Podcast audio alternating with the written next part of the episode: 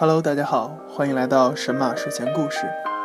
今天故事的名字叫做《信仰》，作者李云龙。在我没见过大海之前，我一直在家乡的海员技校学习。我的梦想就是为了当一名海员，不是因为这样能遨游大海，而是因为这样可以挣钱。我的家乡在内陆城市的一个乡下，离大海很远。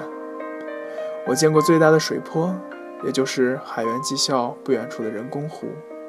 大海，那只是我在学习怎么当海员的时候，在操作实验教室的大屏幕上看到过的东西。母亲告诉我，农民的孩子读书不用功，就要学点技能。相比其他技修的技能来讲，海员是我们这里最挣钱的了。只有你挣了钱，你弟弟将来才能继续念书。在两年的技术培训学习之后，我以优秀的成绩毕业。走出海员技校，才发现我还没办法顺利出海。家人花钱托关系打点一番之后，我被通知可以去当一艘远洋货轮的水手。合同期两年，薪水每月一千美金。这对我们家来说是天大的喜讯，但我知道，为此我们也付出了一万块人民币。一周后，父亲送我去火车站，我要去离这一千公里的海港城市登船出海。父亲告诫我，出去工作一定要忠诚认真。火车站外很热闹，我跟父亲在后面走着，看着不远处围着一群人在看着什么，就想凑过去看看。可我刚想去，父亲就拉住了我。他告诉我说：“出出门在外别瞎看，万一惹事儿上身怎么办呢？”我恋恋不舍地望着远处那群不知道在干嘛的人进了火车站。我要坐十个小时的火车才能到达。一路上，我好奇地看着火车经过的地方，听着车厢七嘴八舌的聊天。旁边的乘客问我去干嘛，我说出海。他们好奇的眼光看着我，告诉我出海好，大海很美。我是没见过大海的，但我觉得大海也一定是很美的。车到站，我有点昏沉的下车，出站。便碰到了举着牌子的接站员，穿的跟我父亲差不多。我问他：“我们的水手呢？”他告诉我：“都在岸上喝酒，晚上你会见到的。”他说话的时候没有表情，也不看我，这让我紧张。我跟他来找找到了车，一起到了港口。下车后，我便看到大海和无数停泊的船。我很高兴看着眼前的一切，这熟悉而又陌生的场景是我在实验操作室的屏幕上曾经看到过的景象。我还沉浸在大海的画卷当中，那人转头喊了我一声，让我快走。我猛地回过神，赶紧跟上。到了一艘大船的下面，他让我等一下，然后自己跑上船。我仰视着面前的大船，我看不到它最高处在什么地方。我傻傻地望着他笑。像附在他身上的蚂蚁，就想欢快地往上爬。过了大概十分钟，那人下来让我上船。我在登船口第一次见到了我的船长，一个四十多岁的男人，黝黑而沧桑。送我的人把我交给船长就走了。我从船长那里得知，他是一个中介，专门干介绍海员的活。船长看了看我，问我是不是第一次上船。我说是。船长告诉我，第一次上船，每顿饭都少吃点儿。后来我才知道，这是为了防止我晕船而吐。不过我真的吐了一个多月，整个人都瘦了一圈。我所在的船是一个万吨级的货轮。我的第一个航线是从中国出发，途经东南沿海，直达南洋，过马六甲到中东，在中东卸货，再拉货去非洲的两个地方。整个行程。一年多，这些都是出发前船长告诉我的。对我来说，这是一次奇妙的旅程，它改变了我的一生。我憧憬着整个行程，但等待我的却是一个月的呕吐。船上的水手都称我为“吐神”。好奇心比晕船更强大，使我总想看着大海的波涛汹涌。船员们说我是在内陆憋疯了的缘故，船长却说我这是在拥抱大海。因为我不能站立，站起来 会让我呕吐，我只能趴在甲板上，手握着护栏，像是在倾听着大海的声音，然后一阵傻笑。我晕乎乎的扭头，看到船长站在我身后。海风把他的裤脚吹得翻飞不息。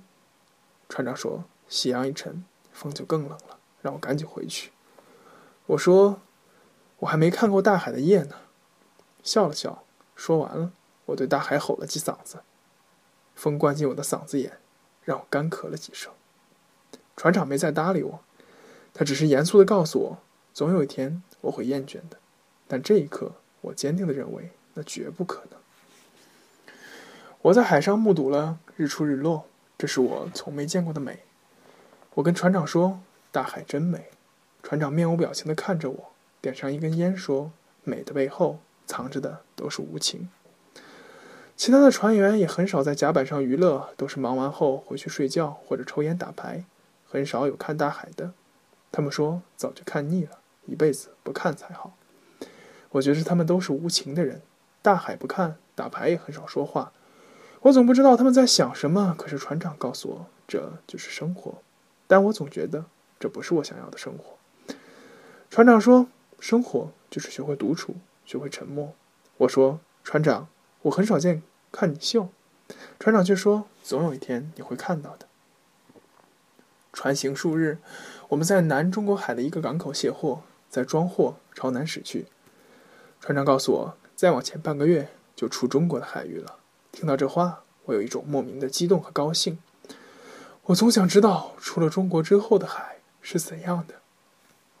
不过等我看到后，我发现，原来是一样的。我看了数月的日出日落，浪起浪涌，慢慢的，慢慢的，我适应了大海的生活。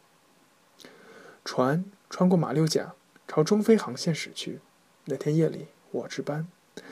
凌晨，我在甲板上无聊地喝着咖啡，冷飕飕的海风夹杂着腥味朝我扑来，我不禁寒战一下。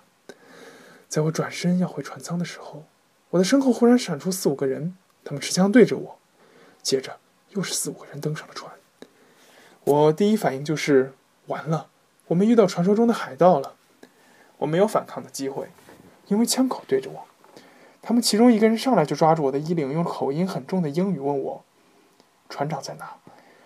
此刻我心中翻腾、沸腾，是宁死不屈、打死不说。我要告诉自己，我要做英雄，要给船长和船员争取机会来击退这帮海盗。于是我被抓住我衣领的人扇了十几个耳光，我感觉我的脸都厚实而滚烫了。他一边打一边用英语重复着刚才说过的单词：“Captain。”我久久没看到船员和船长，我想我是死定了。不过在我绝望的时候。船长提着箱子出来了，像是黑夜里的清风侠。我从绝望里挣脱，使劲挣扎，但换来的是几记耳光。那海盗一帮人持枪对着船长和船员，船长把手里的箱子扔给他们，其中一个人打开箱子，然后笑笑把我放了，迅速离开船就跑了。我惊讶万分地看着船长，我说：“我用性命扛着，你就这么大方而简单的把钱给他们，我这顿打白挨了。”船长看了我一眼，说：“没白挨，至少你知道了生命的珍贵。”后来我才知道，在大海中航行遇到海盗是常事。每个船长都会在出海前预备好遇到海盗的钱，虽然不多，但海盗拿到后，大多数是会走的。如果真的不走，就不是简单的一笔钱能搞定的事儿。不过这样的情况真的不多。被打之后，我好久没有平复心情，船长也没找我。半个月后，船长在甲板上告诉我：“没有什么比生命更重要，不到万不得已，不要去拼命。”我说：“那是海盗啊！”可船长却告诉我：“这是海盗的生活方式，这是他们的谋生之道。逼退他们的路，我们就会无路可走。”我觉得船长说的有道理，但我内心还是无法平复。船长说：“我还没理解什么是生活。”我说：“生活自然就是奋斗拼搏。”船长笑了，这是我第一次看他笑，但我知道，他笑不是因为开心，而是因为在笑我天真。一个月后，船在中东的一个港口停靠，船长召集我们集合，然后告诉我们通通上岸，到家了。他老婆已经为我们准备好了饭菜，所有人哈哈一笑，跟着船长就走了。我很是不解，我问身边的船员说：“船长的老婆不是在中国吗？什么时候来的这儿？”那船员说：“你一会儿就知道了。”到了船长的家，便看到了船长的老婆，是一个阿拉伯女人，还有两个混血孩子。船长给他们带了礼物，陪他们一起开心。船长朝我们说：“到家就是温馨啊，兄弟们。”吃好喝好，我这才知道，这个阿拉伯女人应该是船长的小老婆，他中国的老婆一定不知道这事儿。阿拉伯女人做了一手不错的中国菜，我真的好像回到了家。我们都吃到很晚才回船，船长直到第二天才回来。我说：“船长，你好有本事，在每个地方都有家。”船长告诉我说：“这就是生活，四海为家。”船出发的时候。阿拉伯女人带着两个孩子跟船长告别，船长在船上朝码头挥手，直到船开到很远，船长都还站在那里没有移动。船长说：“每一次告别都不知道下一次见面会是什么时候。”我却说：“只要想来，随时都能来。”船长微微摇头，叹口气说：“生活哪有你想的那么容易？我们从中东上货，要开到南非的一个港口。”然后把盛产的木材运到南非的运到非洲的一个小国。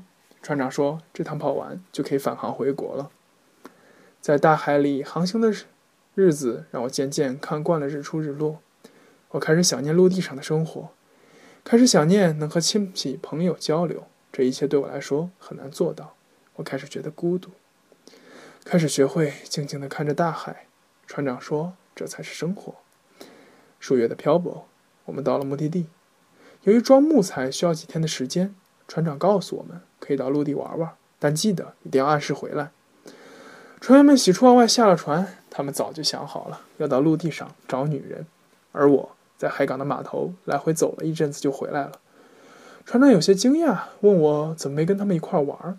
我说我没有什么兴趣，何况又是不同人种。船长说：“我到底还是年轻人。”两天后装好了木材。我们起航，目标南非，中间不再停靠任何港口补给。